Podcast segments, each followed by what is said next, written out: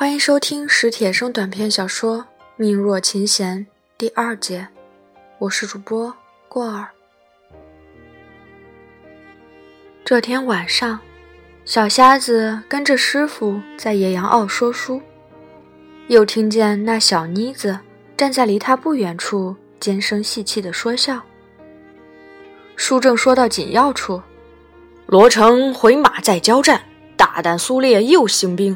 苏烈大刀如流水，罗成长枪似腾云，好似海中龙钓宝，犹如深山虎争林。又战七日并七夜，罗成清茶无点醇。老瞎子把琴弹得如宇宙风急，字字句句唱得铿锵。小瞎子却心猿意马，手底下早乱了套数。野羊岭上有一座小庙。离野羊坳村二里地，师徒二人就在这里住下。石头砌的院墙已经残断不全，几间小殿堂也歪斜欲倾，百孔千疮。唯正中一间尚可遮蔽风雨，大约是因为这一间中毕竟还供奉着神灵。三尊泥像早脱尽了尘世的彩饰，还一身黄土本色。返璞归真了，认不出是佛是道。院里院外、房顶墙头都长满荒藤野草，蓊蓊郁郁，倒有生气。老瞎子每回到野羊坳说书，都住这儿，不出房前，又不惹是非。小瞎子是第二次住在这儿，散了书已经不早，老瞎子在正殿里安顿行李。小瞎子在侧殿的檐下生火烧水。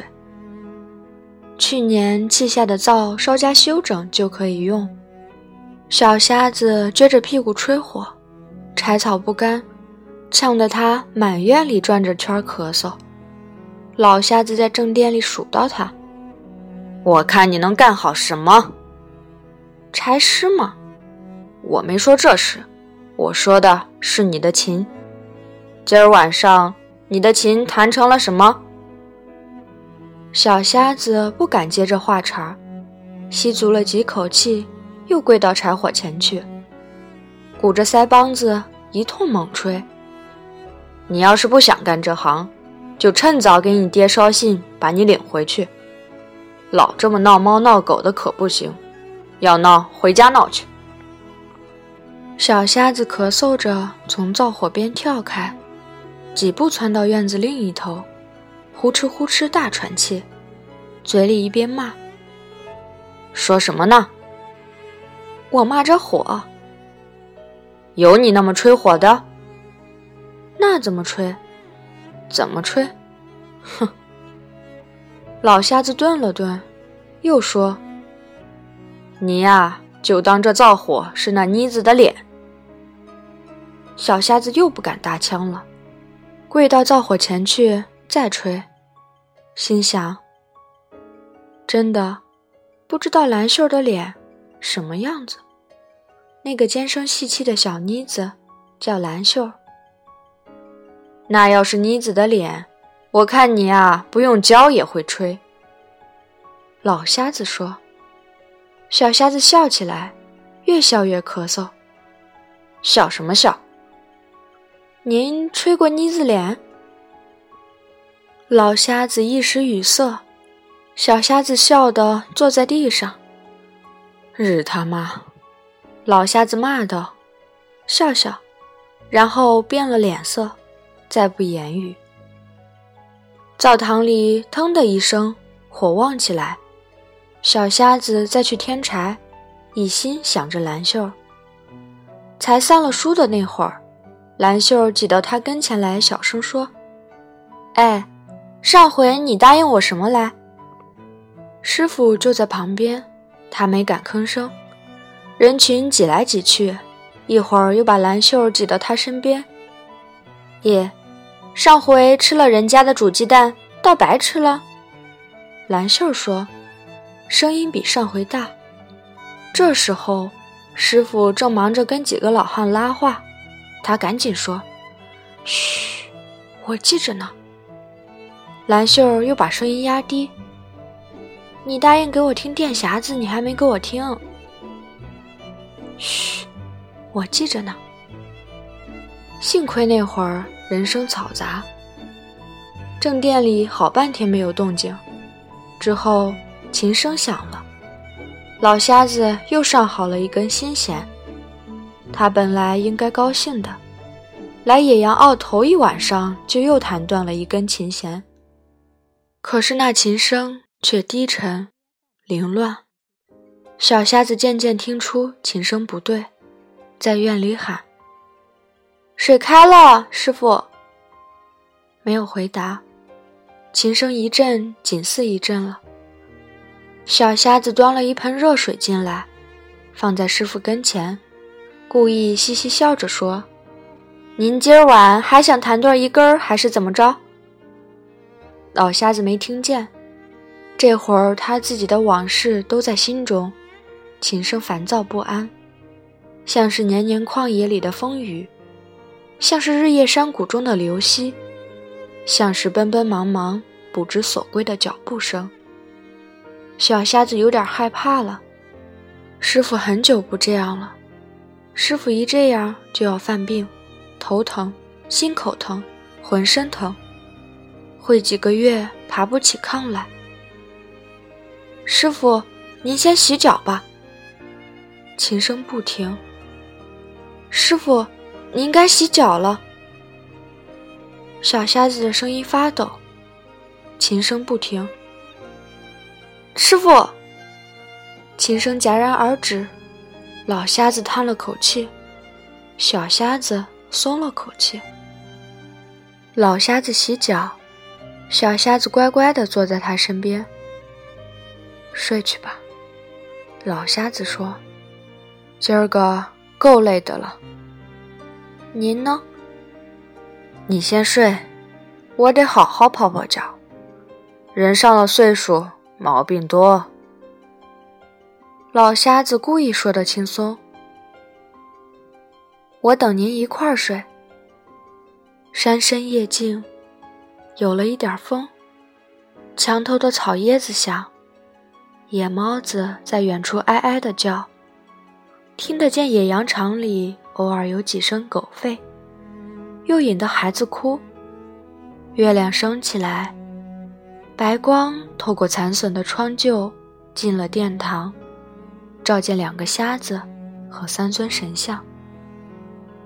等我干嘛？时候不早了。你甭担心我，我怎么也不怎么。老瞎子又说：“听见没有，小子？”小瞎子到底年轻，已经睡着了。老瞎子推推他，让他躺好。他嘴里咕嚷了几句，倒头睡去。老瞎子给他盖被时，从那身日渐发育的筋肉上觉出，这孩子到了要想那些事的年龄，非得有一段苦日子过不可了。唉，这事谁也替不了谁。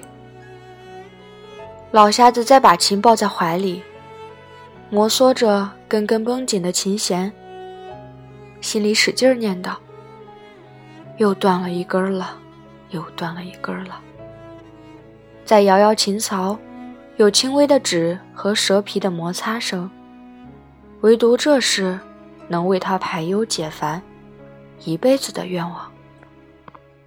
小瞎子做了一个好梦，醒来吓了一跳，鸡已经叫了。他一咕噜爬起来听听，师傅睡得正香。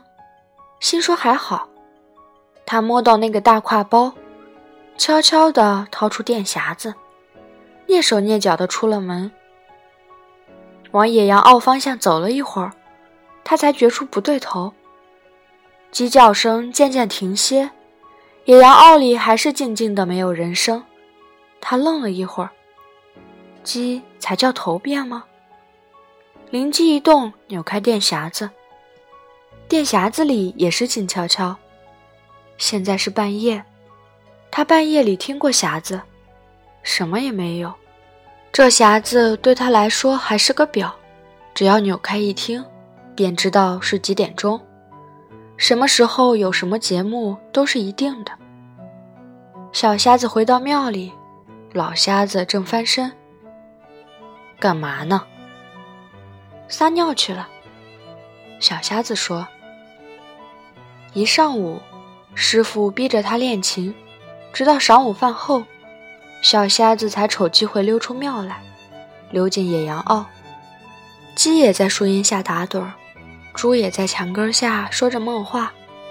太阳又热得凶，村子里很安静。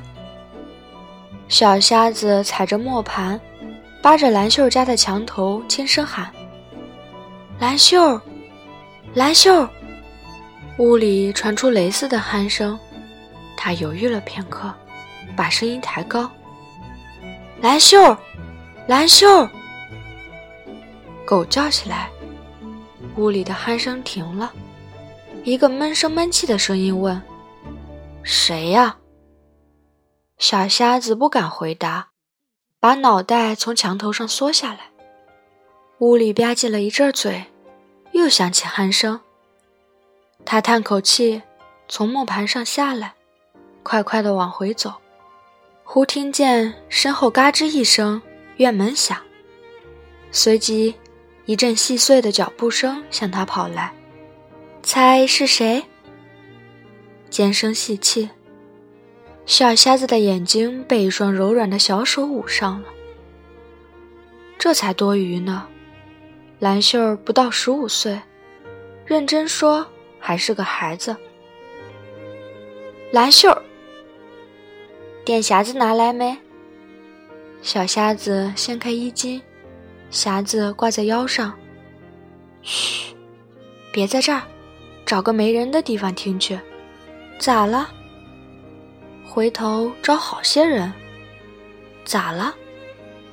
那么多人听，费电。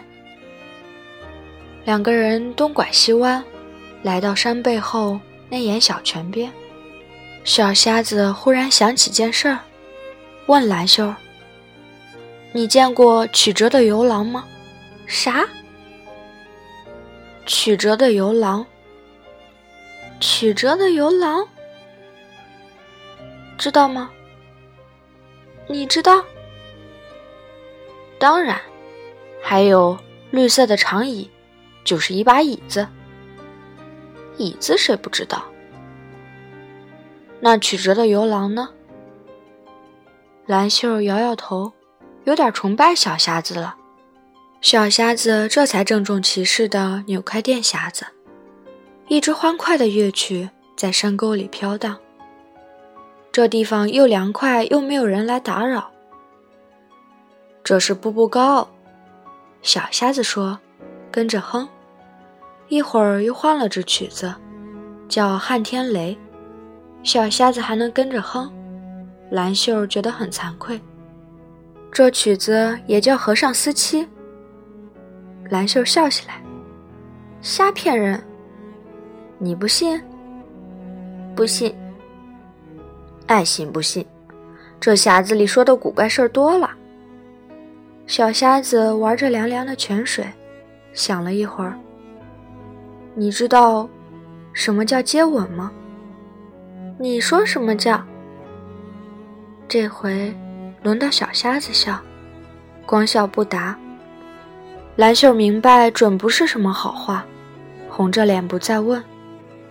音乐播完了，一个女人说：“现在是讲卫生节目。”啥？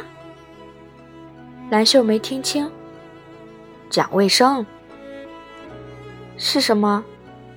嗯，你头发上有虱子吗？去，别动。小瞎子赶忙缩回手来，赶忙解释：要有就是不讲卫生。我才没有呢。蓝秀抓抓头，觉得有些刺痒。咦，瞧你自个儿吧。蓝秀一把扳过小瞎子的头，看我周个大的！这时候，听见老瞎子在半山上喊：“小子，还不给我回来！该做饭了，吃罢饭还得去说书。他已经站在那儿听了好一会儿了。野羊坳里已经昏暗，羊叫，驴叫，狗叫，孩子们叫，处处起了炊烟。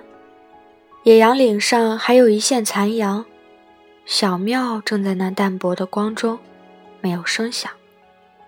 小瞎子又撅着屁股烧火，老瞎子坐在一旁淘米。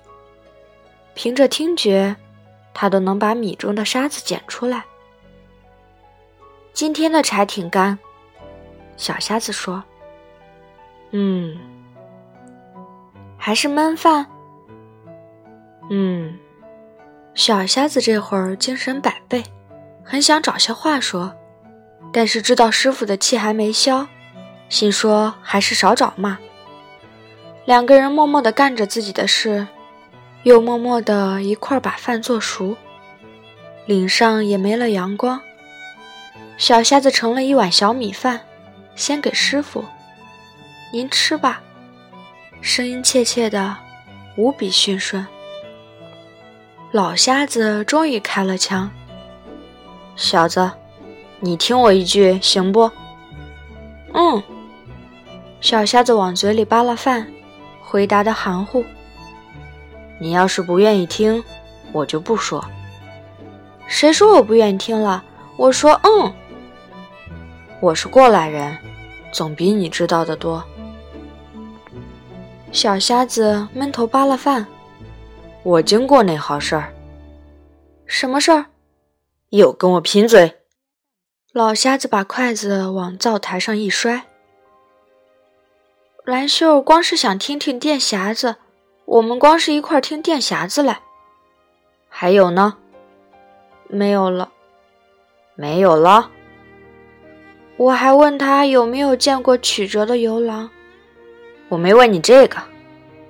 后来。后来，小瞎子不那么气壮了。不知怎么一下子就说起了狮子。还有呢？没了，真没了。两个人又默默的吃饭。老瞎子带了这徒弟好几年，知道这孩子不会撒谎。这孩子最让人放心的地方就是诚实、厚道。听我一句话。保准对你没坏处，以后离那妮子远点儿。蓝秀人不坏，我知道她不坏，可你离她远点儿好。早年你师爷这么跟我说，我也不信。师爷说蓝秀？什么蓝秀？那会儿还没他呢，那会儿还没有你们呢。老瞎子阴郁的脸又转向暮色浓重的天际，骨头一样的白色的眼珠不住地转动。不知道在那儿，他能看见什么？许久，小瞎子说：“今儿晚上您多半又能弹断一根琴弦，想让师傅高兴些。”这天晚上。师徒俩又在野羊坳说书。上回唱到罗成死，三魂七魄复幽冥。听歌君子莫吵嚷，列位听我道下文。罗成阴魂出地府，一阵旋风就起身。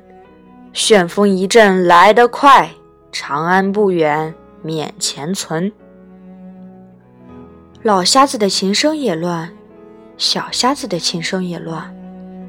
小瞎子回忆着那双柔软的小手捂在自己脸上的感觉，还有自己的头被蓝袖搬过去时的滋味。